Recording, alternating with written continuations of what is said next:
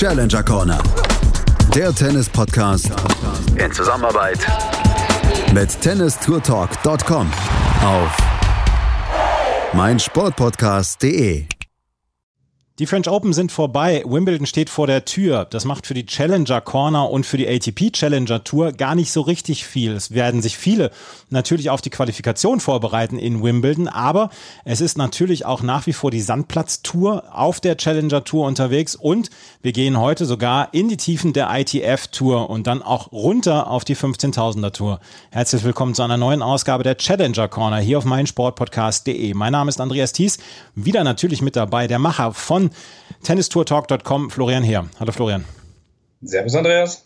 So richtiges Tennis, French Open hast du komplett hinter dir gelassen. Du bist dahin gegangen, wo das richtige Tennis gespielt wird na, komplett hinter mir gelassen ist natürlich nicht ganz korrekt, aber ein Blick geht wie immer auch auf die anderen Ebenen des Tennis. Natürlich. Und du warst äh, in Skopje und da sprechen wir natürlich gleich noch drüber. Du warst beim 15.000er Turnier in ähm, Skopje, wo unter anderem auch Oskar Morain gespielt hat, der Bruder von Mats Morain.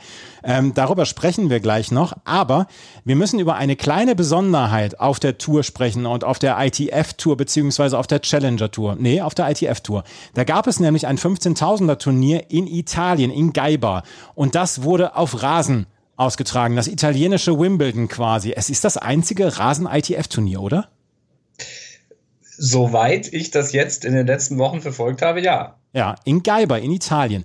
Und das hat ein Deutscher gewonnen. Mats Rosenkranz hat das nämlich gewonnen. Im Finale gegen Benjamin Locke aus Zimbabwe. Über Benjamin Locke gibt es die lustige Geschichte, dass er morgens das Finale in Gaiba gespielt hat und ähm, dann nachmittags 130 Kilometer weiter in Forley dann die Qualifikation für das Challenger-Turnier auf Sand gespielt hat. Und dieses, diese Geschichte mit Benjamin Locke und seinem ITF-Finale und ein paar Stunden später Challenger-Qualifikation, das glaube ich macht so richtig deutlich, wie hart das Leben in diesen unteren Klassen ist. Tatsächlich gibt es sowas öfter. Ne? Und da gibt es ja dann auch so ein paar Swings, die ähm, in den jeweiligen Ländern, jeweiligen Regionen dann auch durchgeführt werden. Und dann ist das nicht selten, dass man dann die Spieler für einige Wochen dann in mehreren Turnieren nacheinander folgen dann auch wieder trifft. Dass es allerdings tatsächlich zwischen Rasen und Sandplatz geschieht, das ist jedoch wirklich nicht sehr häufig der Fall. Ja, ich habe das auf unserem Account Chip and Charge habe ich das dann auch geteilt am Wochenende und ja, das ist halt eine Riesengeschichte und es zeigt, wie sehr die Spieler committed sind. Ähm, Benjamin Locke hatte dann das Finale verloren und dann auch nachmittags auch noch seine Runde im Challenger-Turnier in äh, Forley verloren. Also das ist eine Sache, Benjamin Locke hat alles versucht, um hier möglichst viele Punkte und möglichst viel Preisgeld mitzunehmen.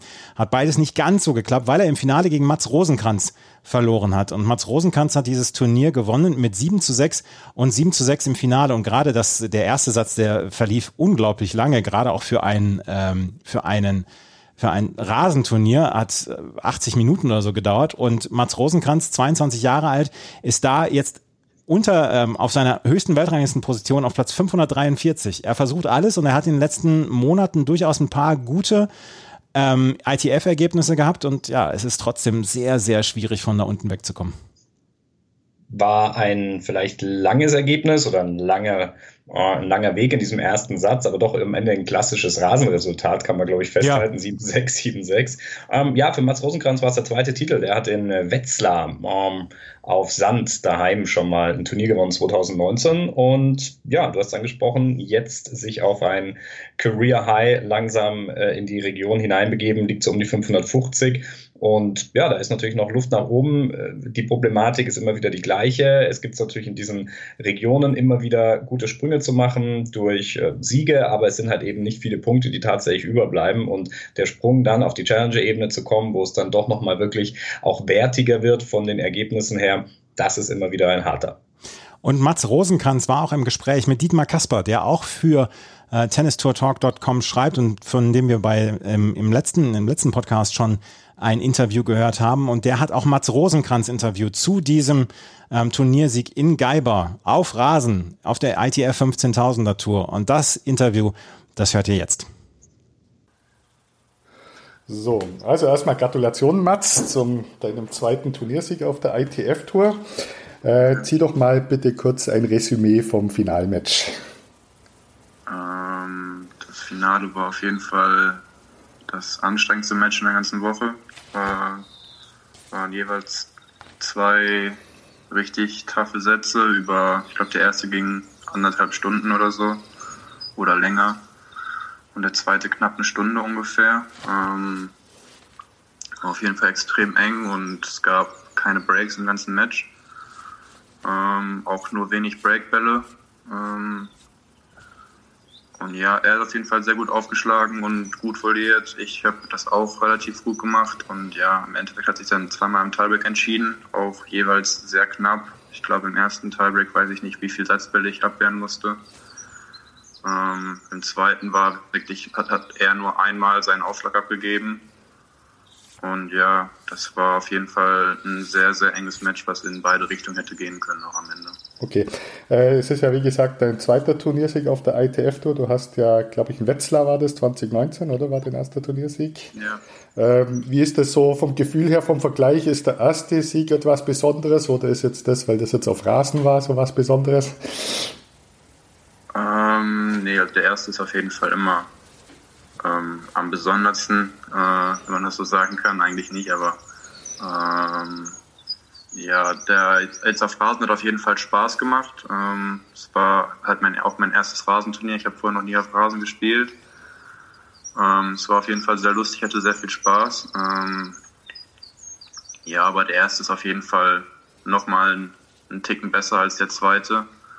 Wobei ich mich natürlich jetzt auch wieder freue, dass ich mal wieder ein Turnier gewonnen habe seit seit Corona und auch generell seit längerer Zeit ähm, ist es auf jeden Fall jetzt in der Phase auf jeden Fall trotzdem immer noch extrem besonders.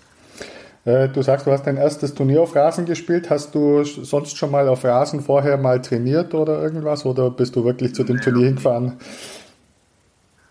Das allererste Mal, ich bin wirklich da auf die Anlage gekommen, habe das erste Mal Tennisrasen betreten und auch meine erste Trainingseinheit da gemacht, äh, einen Tag vor dem Match. Und ähm, ja, deshalb war ich auch sehr überrascht, dass es direkt so gut geklappt hat. Hm. Wie ist das so? Auf was muss man da so ein bisschen achten? Ist das vom Bewegen her so besonders? Ist da, sagen wir, auch Rutschgefahr ein bisschen mehr oder wie kann man sich das vorstellen? Ähm, ich weiß es nicht. Ich habe noch nie auf, also im, der Rasen war jetzt, glaube ich, ähm, der Platz war relativ schnell halt aufgebraucht. Das heißt, ähm, es waren auch viele Platzfehler und ähm, hm ich kann mir vorstellen, wenn ich mir jetzt auch die Plätze anschaue, im Fernsehen zum Beispiel von Halle oder Wimbledon und so, dass die Plätze sehen halt nochmal deutlich anders aus als die Plätze jetzt, auf denen ich gespielt habe. Ich mhm. glaube, die sind nochmal ein bisschen anders.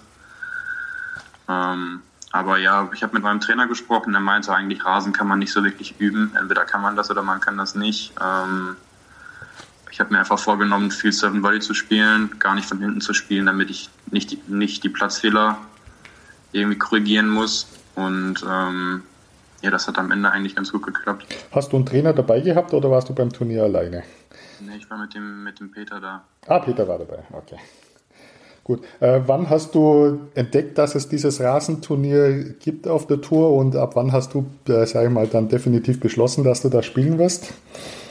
Ähm, ich weiß es nicht, wann ich das genau entdeckt habe. Ich habe eben mal in den Kalender reingeschaut vor vielleicht ein, zwei Monaten.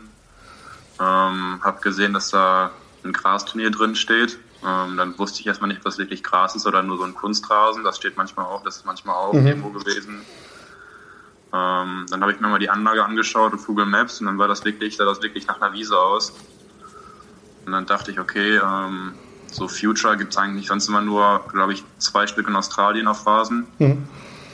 Und bevor du jetzt mal auf, auf der Challenger-Ebene ein äh, Grasturnier spielen kannst, kann vielleicht noch ein, zwei Jahre dauern. Ähm, deshalb dachte ich auf jeden Fall, ich will da auf jeden Fall mitspielen. Einfach so, weil, weil ich das unbedingt mal erleben wollte. Und dann stand für mich eigentlich relativ schnell fest, dass ich in dieser Woche eigentlich das Turnier spielen will. Wie war das Turnier so von der Organisation her im Vergleich, sag mal, zu anderen Future-Turnieren beziehungsweise Future-Turnieren in Deutschland? Ähm, Im Vergleich zu den meisten Future-Turnieren war es auf jeden Fall sehr, sehr gut. Ähm, die äh, Organisation war mega hilfsbereit, haben alles für, für die Spieler gemacht, haben Wasser zur Verfügung gestellt, haben Fahrservice angeboten, ähm, haben auch Tests bereitgestellt für Corona, hatten äh, gutes Buffet, ein äh, gutes Essen da.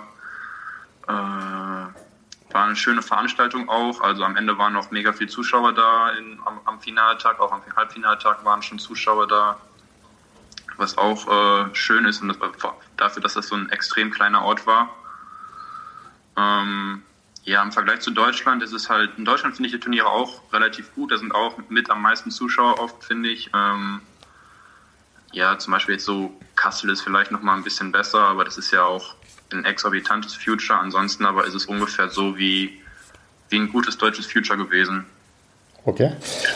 Äh, was planst du jetzt die nächsten Woche an Turniere und du wirst ja wahrscheinlich auch äh, Ligaspiele wieder machen, oder? Ja.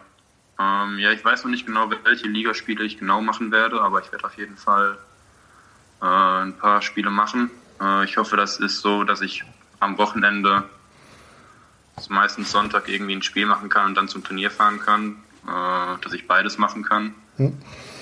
Äh, ich glaube, ich werde nächste Woche werde ich in Alkmaar spielen beim 25er. Hm.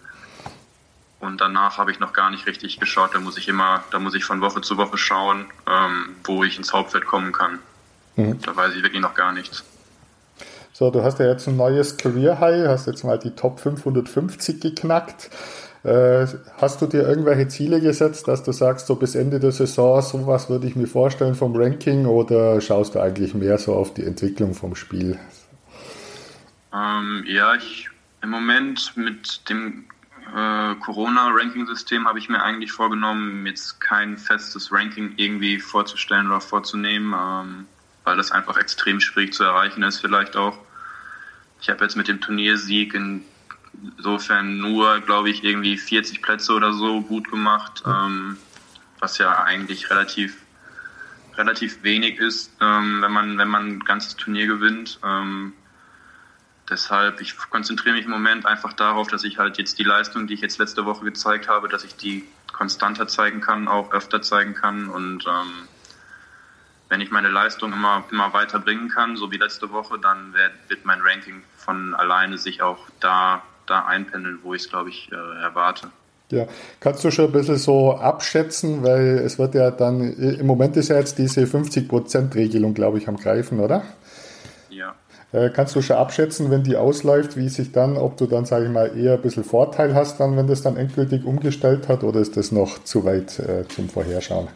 Das kann ich, das kann ich im Moment gar nicht sagen. Ich glaube, alle verlieren es kommt darauf an, wer wann Punkte verliert. Das ist aber, glaube ich, eine riesen Rechenarbeit, wo man sich mit jedem anderen Spieler und den ganzen Ergebnissen von allen anderen Spielern auseinandersetzen muss. Ähm, das ist, glaube ich, äh, ein bisschen, bisschen zu viel Rechnerei im Moment noch. Ich glaube, da macht man sich zu viel verrückt, sonst ja, das, macht, ja. das bringt auch nichts im Moment.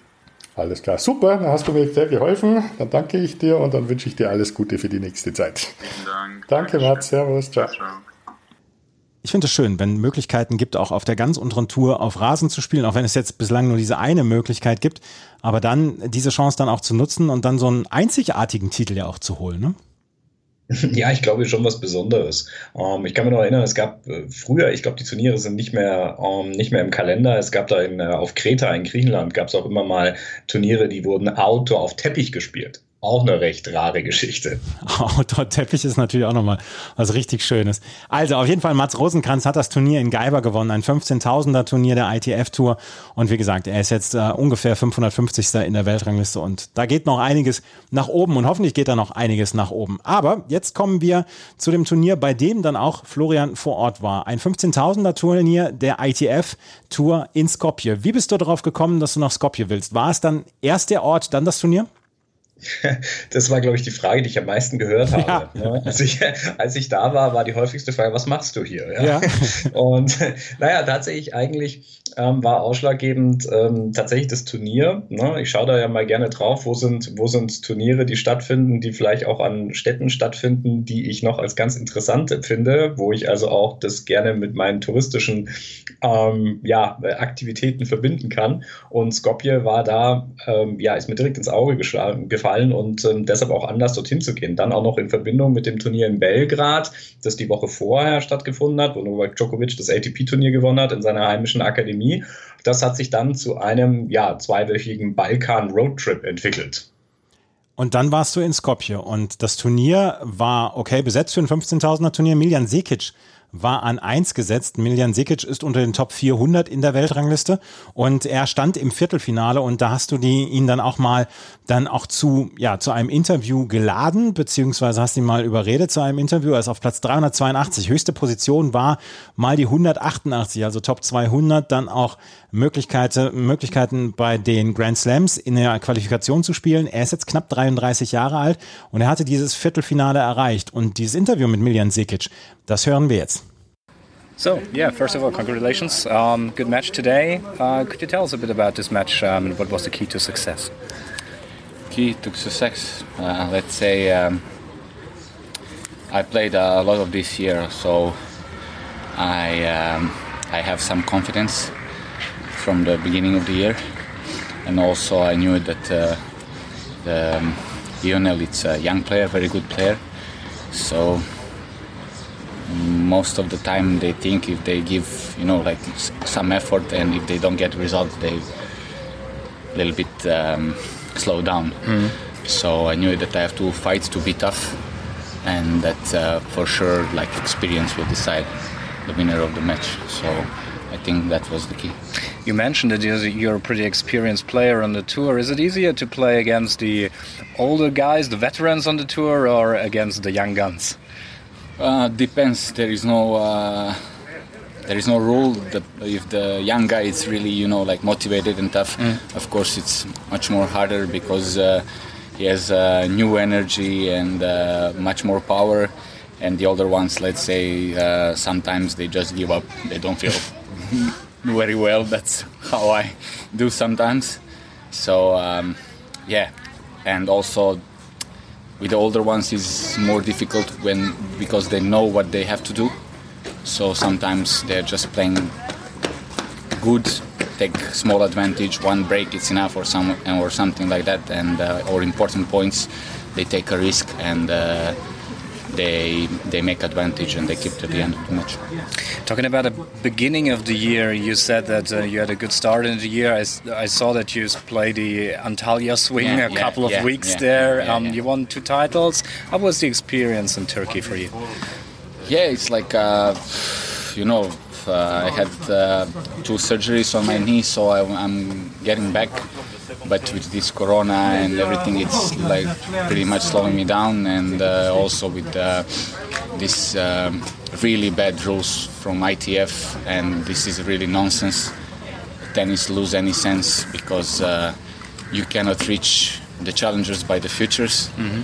so that means that the structure is bad you know like mm. I don't get the points why the qualifying draw for the bigger tournaments are uh, smaller Mm. So that means that you have no opportunity to play mm. a bigger tournament. So if you're good enough, we, we had uh, many examples, like a Rublev pass uh, through, Jere pass, uh, passed through, Balash pass through, like a lucky losers on the ATPs and won the titles. Mm. So that means that the level on the qualies are not bad. Mm-hmm. That, that's for sure. And also on the many challengers, lucky loser um, win the tournament so that's obviously like the guys like 400 they know how to play so by these rules you are just really dis- disrespect all the players which has to change. Okay i'm old for me doesn't gonna change that much. I, I hope i hope soon so because i will play a couple of years more maximum. But for the younger guys becoming players this is really you know um, madness let's say like uh, mm-hmm to to to put this kind of rules. This is like a veto for uh, for uh, countries that they have a big tournaments. So by the wild cards, they are uh, they are having their players to play, and mm. others they cannot do anything. I, I hope that's gonna change. Someone will just have to think a little bit about it. So you also mean that um, you sh it should be more worth uh, that you get more more points, even more prize money, something yeah, like that at this kind of level of tournaments. Yes, because uh, it's it's impossible that it's equal to play finals here. Mm. Uh, about it, it's equal the first round of the of the challenger. Mm. So this is you know like to win four matches. Mm. It's impossible. Imagine like. Uh, you, you, you play finals of the challenger and one round of the ATP. Yeah. That's not uh, equal. Okay. So this is really embarrassing for the for ITF to, to make an ATP to, to agree to make these rules.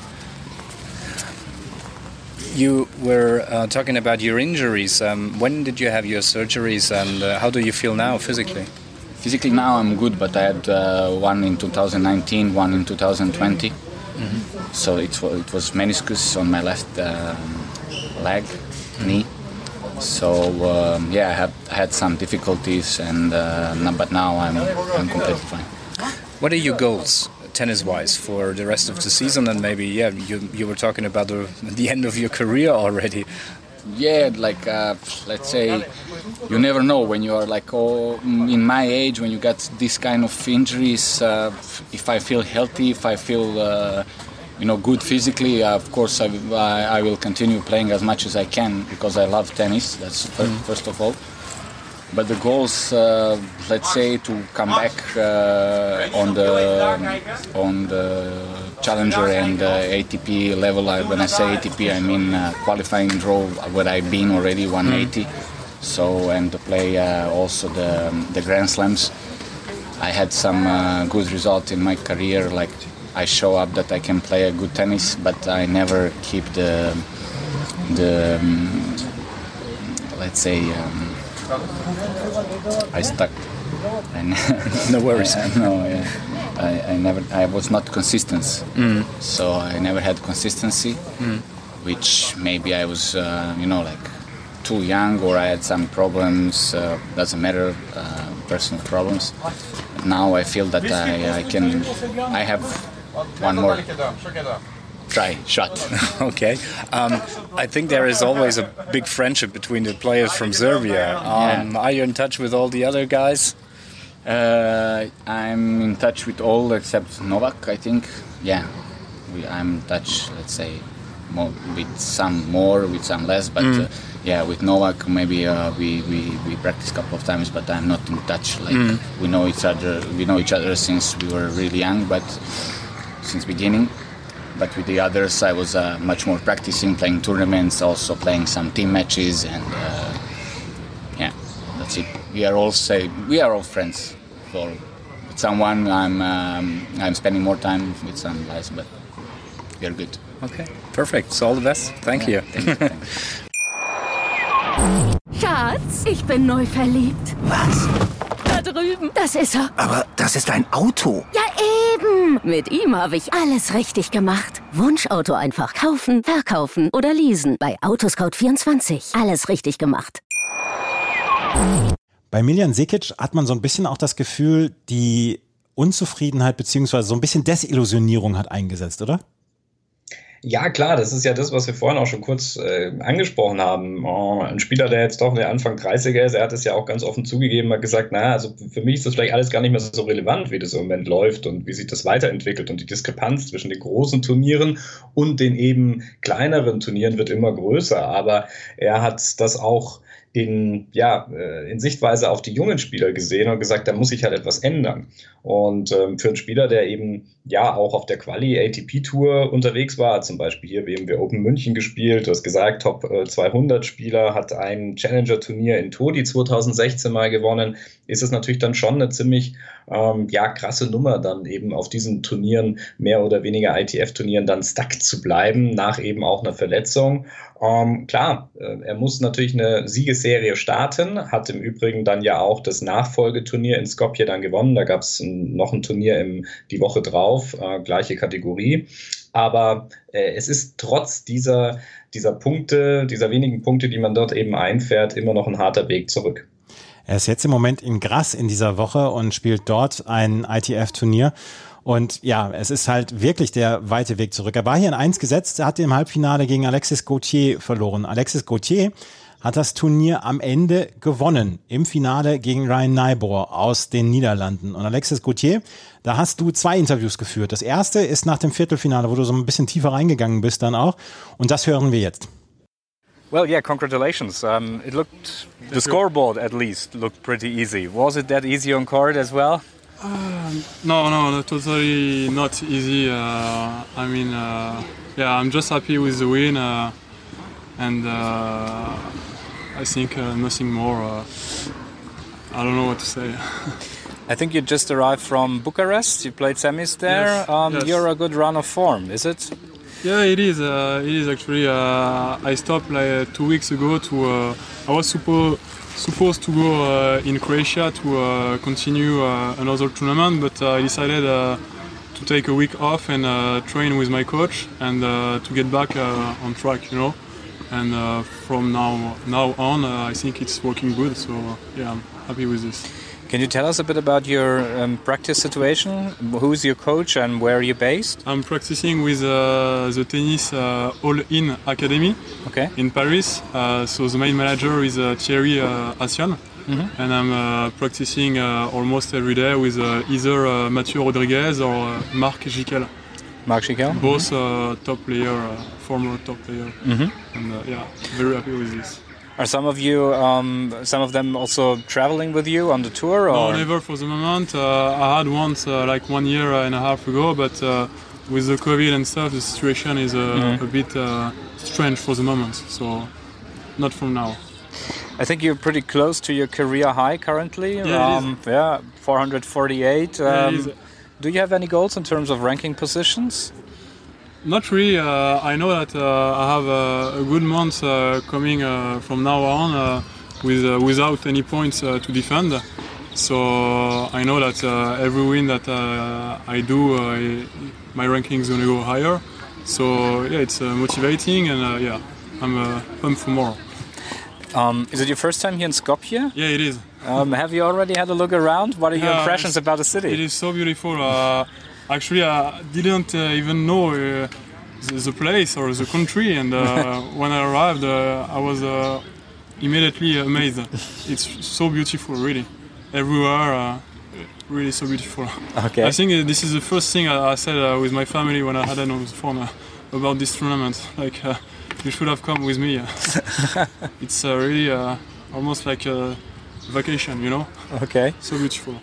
Um, and the next opponent will be the top seed. Do you know him? Have you ever played before? Uh, I didn't even know it was going to mm. be him. Uh, I don't look at the draw. okay. But uh, no, uh, I don't know don't know him. And I think um, when you're now off, you're also watching a bit of Roland Garros. Yeah, yeah. yeah I watch uh, almost uh, every matches of the French guys and girls. Yeah. And yeah, it was yeah are you in touch with some of the yeah um, uh, top players of um, uh, in France? Um, yeah, when I see them, uh, you know, uh, everyone uh, know each other, but uh, I didn't get in touch during the tournaments. Mm. yeah. Okay, thank you. So all the best. Thank you. Thank, thank you. you. So Und das zweite Interview, was Florian mit Alexis Gauthier geführt hat, das war direkt nach dem Finale, als Gauthier den Matchball versenkt hatte. 6 zu 2, 3 zu 6, 6 zu 2 gegen Ryan Nybor. Das hat äh, Alexis Gauthier gewonnen, dieses Turnier. Und das hören wir jetzt auch nochmal. Alexis Gauthier, congratulations, champion here in Skopje. Um, a tough final, a three-setter. What was the key to success in the end? Uh, I think uh, always the same thing. Uh, keep doing my thing, uh, be positive, and uh, yeah, in the end, I had a win, so I'm pretty glad about it. The match took place on a different court compared to the other days. Um, did it make a difference for you? Well, uh, if it made a difference, it was uh, in a better way because uh, you know there is a lot of place. People were here to watch the match. It's not often you do a, a final in the ITF with uh, so many people uh, here. So yeah, it was really, really fun, really great. It's your second career title on the ITF uh, World Tennis Tour. Um, what does it mean to you? Well, it means uh, it means uh, you know I don't I don't know what to say. I'm just happy with the win, and uh, yeah, I will keep doing uh, doing my thing. Uh, I'm playing here uh, next week, starting in three days. So yeah, we'll see what happens. And do you have already any plans um, after the tournaments in Skopje? normally, I'm playing. I plan to to play in grass, 25k in France but it will depend on uh, what I do here because it's uh, really the following uh, very next week of uh, the last week here. So with the flight and everything, I don't know if I will be able to make it, but uh, we'll see. Okay, so all the best and thank you. Thank you very much.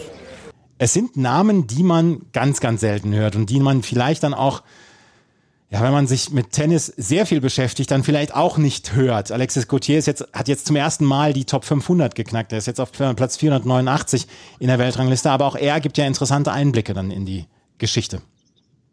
Ja, Mitte 20, ist 24 Jahre alt. Ähm, du hast gesagt, ungefähr 540 war er zu der Zeit gerankt, hatte ähm, ein Halbfinale in Bukarest die Woche davor gespielt, hatte auch schon ein ITF-Turnier gewonnen gehabt, ähm, damals in Frankreich 2019, also war sein zweiter Titel, den er hier gewinnen konnte. Und naja, das sind so die Spieler, wo sich dann schon irgendwie die Weichen stellen, oder? Zu der Zeit. Also wenn du Mitte 20 bist, äh, ist die Frage, geht dann jetzt wirklich noch der Sprung auf die nächsthöhere Ebene? Und äh, Gauthier selber ist so ein, ja, ein bisschen schlachsiger Kerl, da wo man feststellt, der hat auch einen feinen Touch, der hat solide Grundschläge, aber da fehlt es natürlich auch körperlich. Ne? Also der ist dort noch nicht in der Verfassung, dann eben auch mit den Hardhittern dann auf der vielleicht nächstgrößeren Ebene dann auch wirklich mithalten zu können, hat sich aber gefreut, dort, glaube ich, auch bei diesem Turnier zu spielen. Er hat sich ja in Skopje, wie er im Interview erwähnt hat, ja auch sehr, sehr wohl gefühlt. Ähm, nicht ganz zu Unrecht, wie ich auch bestätigen konnte.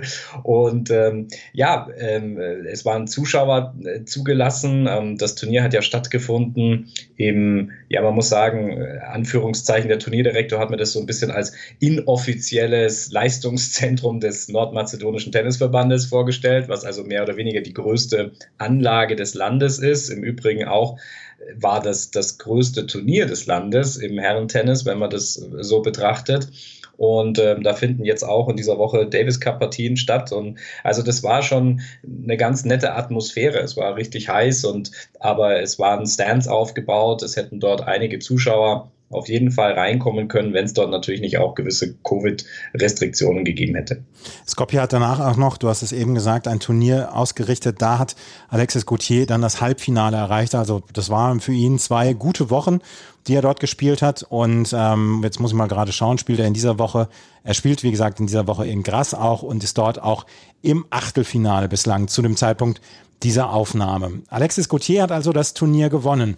Und in unserer losen, ja, nicht gar nicht so losen Rubrik, in unserer Rubrik You Heard Him Here First, hat ähm, Florian natürlich auch noch ein Interview geführt mit einem jungen tschechischen Spieler, Dalibor Surcina. Ich glaube, er wird Surcina ausgesprochen. Wir wissen es nicht zu 100 Prozent, aber das werde ich dann noch lernen, sobald er unter die Top 200 kommt und dann auch in den Radar von Chip and Charge reinkommt.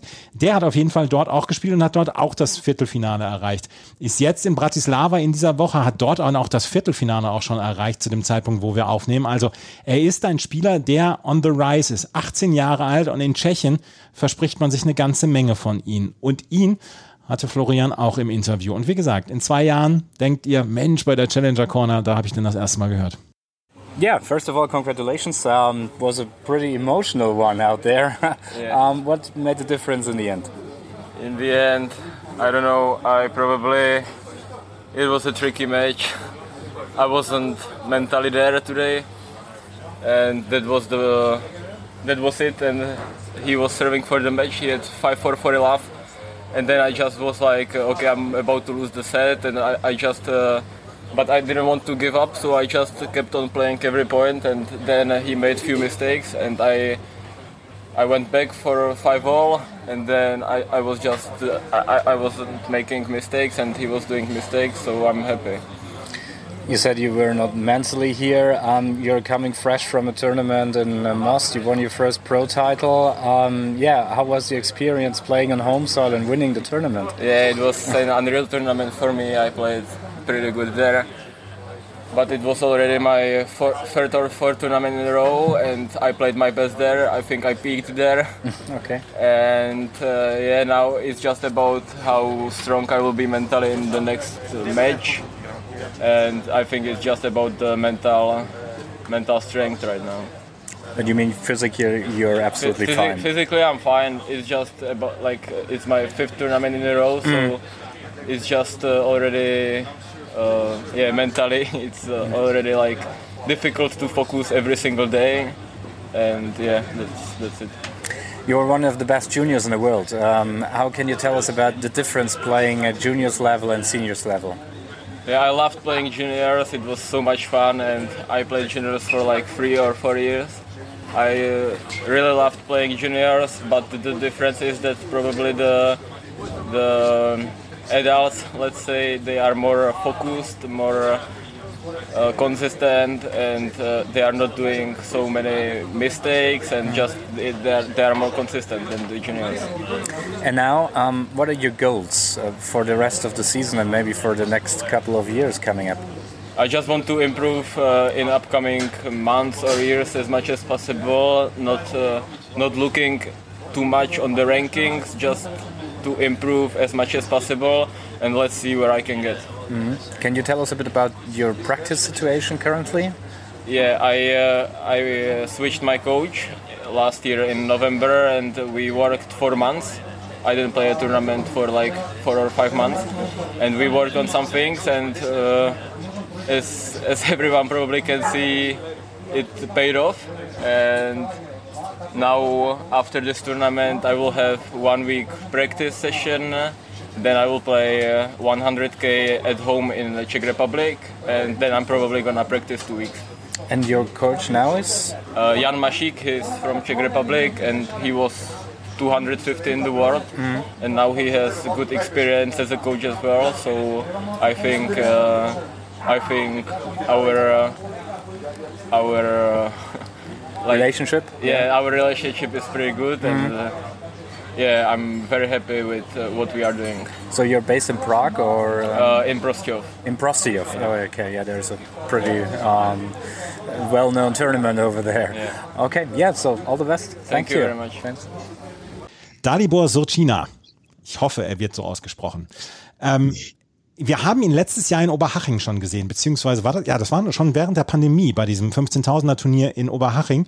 Und da wurde er schon damals äh, von sehr vielen Leuten so angekündigt hier, next big thing und so. Ich bin sehr gespannt auf seine Entwicklung.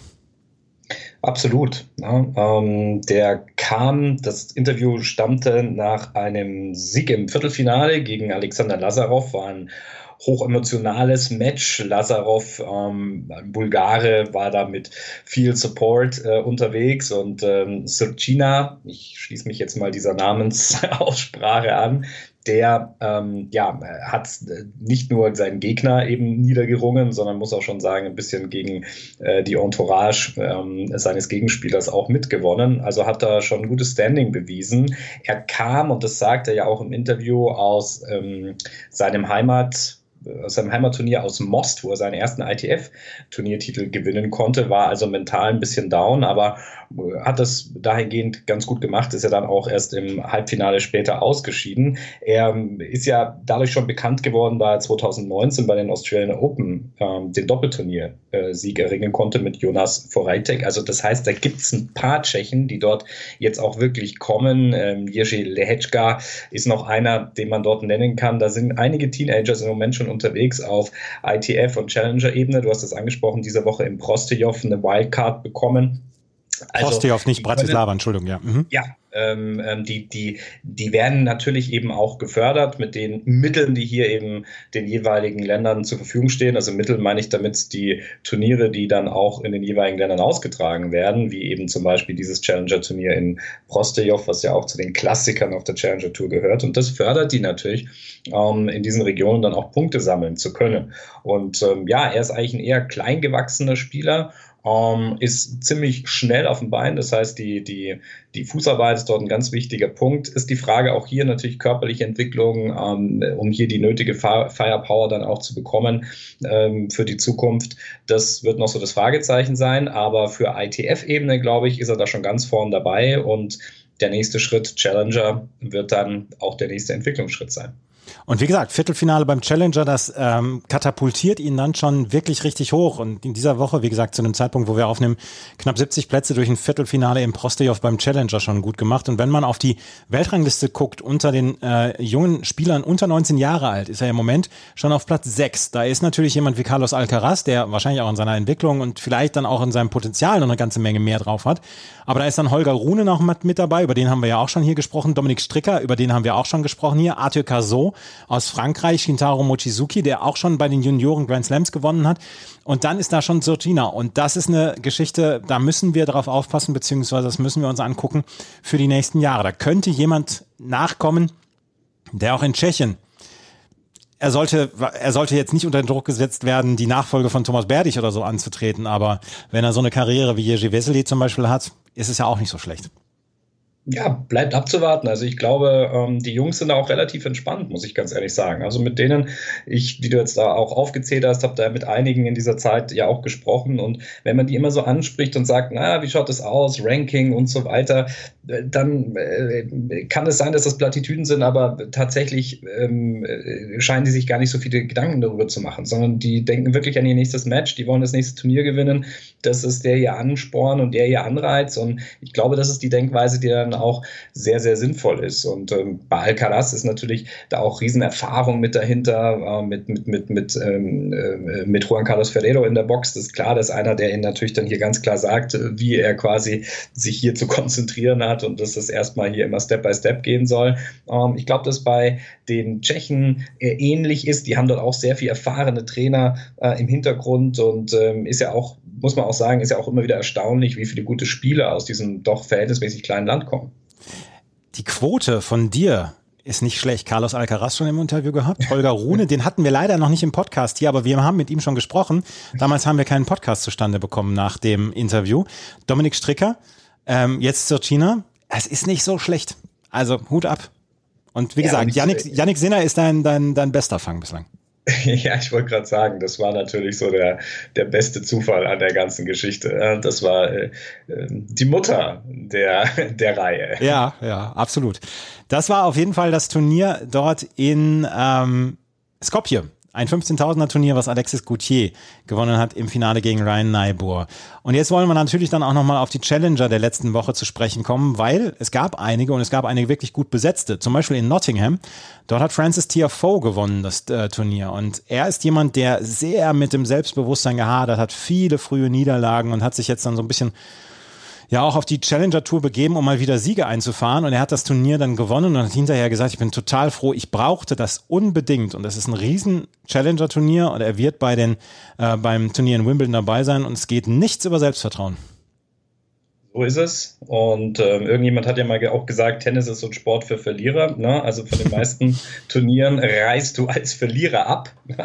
Und ähm, deshalb ist natürlich wichtig, auch mal als Sieger ähm, Turnier verlassen zu können. Und bei TFO, der hat sich ja letztes Jahr, selbe Woche, da war er dann in ähm, Forli, ähm, glaube ich, unterwegs äh, auch gewesen, äh, wo er dann ein Turnier gewinnen konnte. Und ähm, ja, das ist eben wichtig tatsächlich fürs Selbstvertrauen. Ähm, in dem Fall war es auch ganz witzig, weil ähm, das ja auch ein Rasenturnier ist. Nottingham ist ja ein Turnier, was auch oft so zwischen ATP-Tour-Ebene und zwischen ähm, Challenger-Ebene so ein bisschen pendelt, abwechselndweise, wenn man sich die letzten Jahre und Jahrzehnte Jahrzehnte da bei dem Turnier anschaut.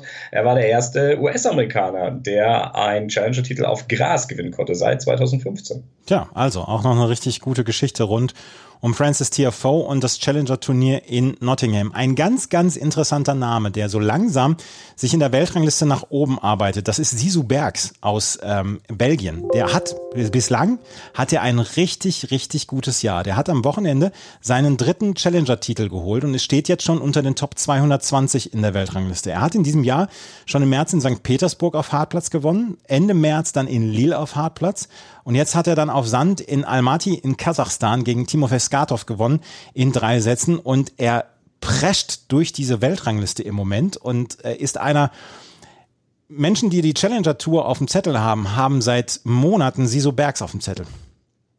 Absolut. Und zwar, ähm, ja, zu Recht. Ähm, der ist so ein bisschen unterm Radar gelaufen. Der hat die Turniere, die du angesprochen hast, teilweise aus der Qualifikation gewonnen. Das heißt, er war noch nicht wirklich im Main Draw, teilweise sogar als Lucky Loser. Ich konnte ihn während der Turnierwoche in Heilbronn kennenlernen. Im Übrigen auch ein richtig super Typ, ja, total relaxed, ähm, sehr eloquent. Und ähm, deshalb äh, gilt es da richtig drauf zu achten. Der ist auf verschiedenen Belegen richtig stark unterwegs. Und der hat äh, nach dem Turnier in Almaty auch gesagt, dass er eigentlich darauf gewartet hat, endlich eben mehr Challenger zu spielen und ähm, war dann natürlich mit seinem dritten Erfolg mehr als happy. Und ich glaube, je mehr Gelegenheiten er auch bekommt, sich auf dieser Ebene zu beweisen, desto erfolgreicher wird er sein. Und ähm, ich gehe fest davon aus, dass wir den sehr, sehr bald auf der ATP-Tour begrüßen dürfen. Platz 220, ich habe es jetzt nochmal nachgeguckt, letztes Jahr, als die ähm, Pandemie kam im März, da hat, äh, stand er auf Platz 528, hat sich auf 15.000er Turnieren in Herakli und Monastir und so verdingt Und jetzt ähm, geht es wirklich durch. Er hat im März, wie gesagt, hat er eine riesen äh, Leistung gebracht in St. Petersburg. Du hast es gesagt, durch die Quali ähm, ins Finale gekommen, ähm, hat sich dann, ähm, ja, hat sich dann in Lille weitergespielt und hat auch in Heilbronn hat er mitgespielt. Oerasch, er ist jetzt auf der Challenger Tour etabliert und diesen Sprung von diesen ITF-Turnieren zu den Challenger-Turnieren, das ist ein sehr schwieriger und Siso Bergs, 22 Jahre alt, der scheint es jetzt geschafft zu haben und auf den müssen wir auf jeden Fall in den nächsten Monaten Acht geben und vielleicht kriegen wir in den nächsten Monaten auch hier für die Challenger Corner noch ein Interview mit ihm, weil ohne geht's nicht. Ja, sehr gerne. Wir hatten ja aus Heilbronn äh, ein bisschen noch äh, nachzuholen eigentlich. Ähm, ich habe, wie gesagt, mit ihm dort sprechen können und äh, war, wie gesagt, sehr, sehr angenehmer Gesprächsgast. Und er ist vielleicht, weil wir das ja vorher gesagt haben, so ein bisschen die Ausnahme zu den anderen. Ne? Also wenn du natürlich kontinuierlich viele, viele Turniere gewinnst, aber dann musst du eben auch viele, viele gewinnen, dann kannst du natürlich diesen Sprung schaffen, ohne dass du jetzt ein 18-jähriges Supertalent bist aus einem, äh, aus einem Land, was dir dann die Möglichkeit geben kann, mit Wildcards auf den einzelnen Turnieren direkt ins Main Draw reinzukommen. Das heißt, hier ist eben viel der Fall, Quali, vielleicht sogar Lucky Loser, also der richtig harte Weg. Und ich glaube, das macht es nochmal umso wertiger. David Goffin, sieh dich vor. Ähm, Sisu Bergs aus Belgien hat das Turnier gewonnen. Alter Bekannter hat in äh, Lyon gewonnen, das äh, Challenger-Turnier auf Sand, das war Pablo Cuevas. Hat dann auch gleich noch im Doppel mit Martin Cuevas, seinem Bruder, das Turnier gewonnen. Und Pablo Cuevas auf Sand immer eine Schau. Und ähm, ja, in seinem, in der ja, Phase seiner Karriere, da muss er dann auch nicht mehr jedes, jeden Quatsch mit Rasentennis und so mitmachen. Ne? Ja, gehört noch zu den klassischen Sandplatzbühlern, oder? Ja. Ähm, das ist noch so die alte südamerikanische Tradition, führte hier noch fort. 15. Challenger-Titel war das, ähm, um hier König von Lyon zu werden. König von Lyon ist Pablo Cuevas geworden. Und dann haben wir noch ähm, zwei Turniere in Bratislava, auch auf Sand.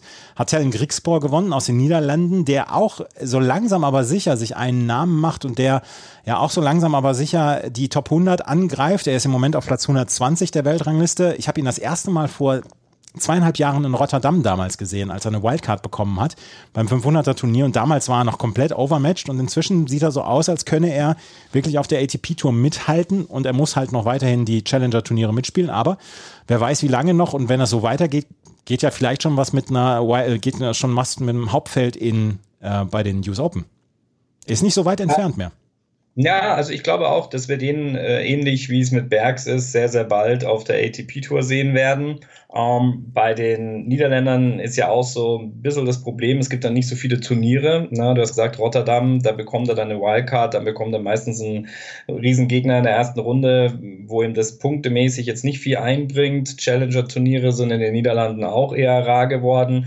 Also das heißt, hier geht es auch tatsächlich wirklich über Ergebnisse, äh, sich äh, zu profilieren und das scheint ihm ganz gut zu gelingen. Hat zwar, glaube ich, jetzt hier in der ersten Runde zum Beispiel in Forli, das Turnier, was diese Woche stattgefunden hat, ähm, verloren gegen einen italienischen Qualifikanten, ähm, aber sind vielleicht noch so ein bisschen die Nachwehen ähm, aus den Turniersiegen dann auch der letzten Wochen, denn der hat ja auch vorher schon einige Erfolge einheimsen können. Also Tellen Kriegspor ist in auf der Challenger Tour erfolgreich gewesen in Bratislava und in Orlando auf Hartplatz. Da hat Christopher Eubanks gewonnen. Den habe ich letztes Jahr zum ersten Mal gesehen bei den Australian Open. Da, damals hat er gegen, ich glaube, gegen Philipp Kohlschreiber verloren hatte, hat einen starken Aufschlag und hat auch wirklich sehr, sehr smooth Grundschläge, aber da fehlt noch die Konstanz und Christopher Eubanks hat auch hinterher beim, äh, beim Siegerinterview gesagt, ja, ähm, ich brauchte mal wieder den Glauben daran, dann auch dieses Turnier zu gewinnen und was du vorhin gesagt hast, ist, man, ver äh, man verlässt in den allermeisten Fällen die Turniere als Verlierer. Christopher Eubanks hier also in Orlando auf Hartplatz dann erfolgreich. Das ist auch einer der Spieler, die wahrscheinlich nicht den ähm, Gang antreten zu nach Wimbledon, sondern der bleibt dann nach, den, äh, nach dem Turnier in Wimbledon dann auch in den USA und wird sich wahrscheinlich dann auf die US Open Series vorbereiten, beziehungsweise auf die Challenger-Turniere dort in den USA, die auf Hartplatz stattfinden. Ja, das war unser kleiner Überblick, den wir jetzt haben. Jetzt steht Wimbledon vor der Tür und danach geht es dann auch weiter. Und dann werden wir in Hamburg sein und mal gucken, welche Challenger-Spieler sich da vor unserem Mikro verirren. Florian, ich danke dir sehr für deine Zeit. Sehr gerne. Wenn euch das gefällt, was wir machen, freuen wir uns über Bewertungen, Rezensionen auf iTunes. Folgt uns auch gerne auf Twitter at Challenger Corner, auch auf Instagram sind wir vertreten und sollte natürlich tennistourtalk.com in euren Bookmark sein, weil dort bekommt ihr alles zu sehen und zu lesen, was die ITF-Tour angeht und was die Challenger-Tour angeht. Und natürlich auch zur ATP-Tour bekommt ihr dort alles. Das war die heutige Ausgabe von der Challenger Corner. Vielen Dank fürs Zuhören. Bis zum nächsten Mal. Auf Wiederhören.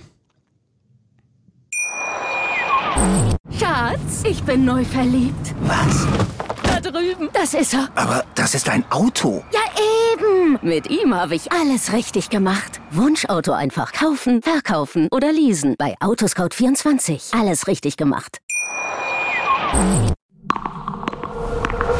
Challenger Corner. Der Tennis-Podcast in Zusammenarbeit mit tennistourtalk.com auf meinsportpodcast.de. Schatz, ich bin neu verliebt. Was? Da drüben. Das ist er. Aber das ist ein Auto. Ja, eben. Mit ihm habe ich alles richtig gemacht. Wunschauto einfach kaufen, verkaufen oder leasen. Bei Autoscout24. Alles richtig gemacht.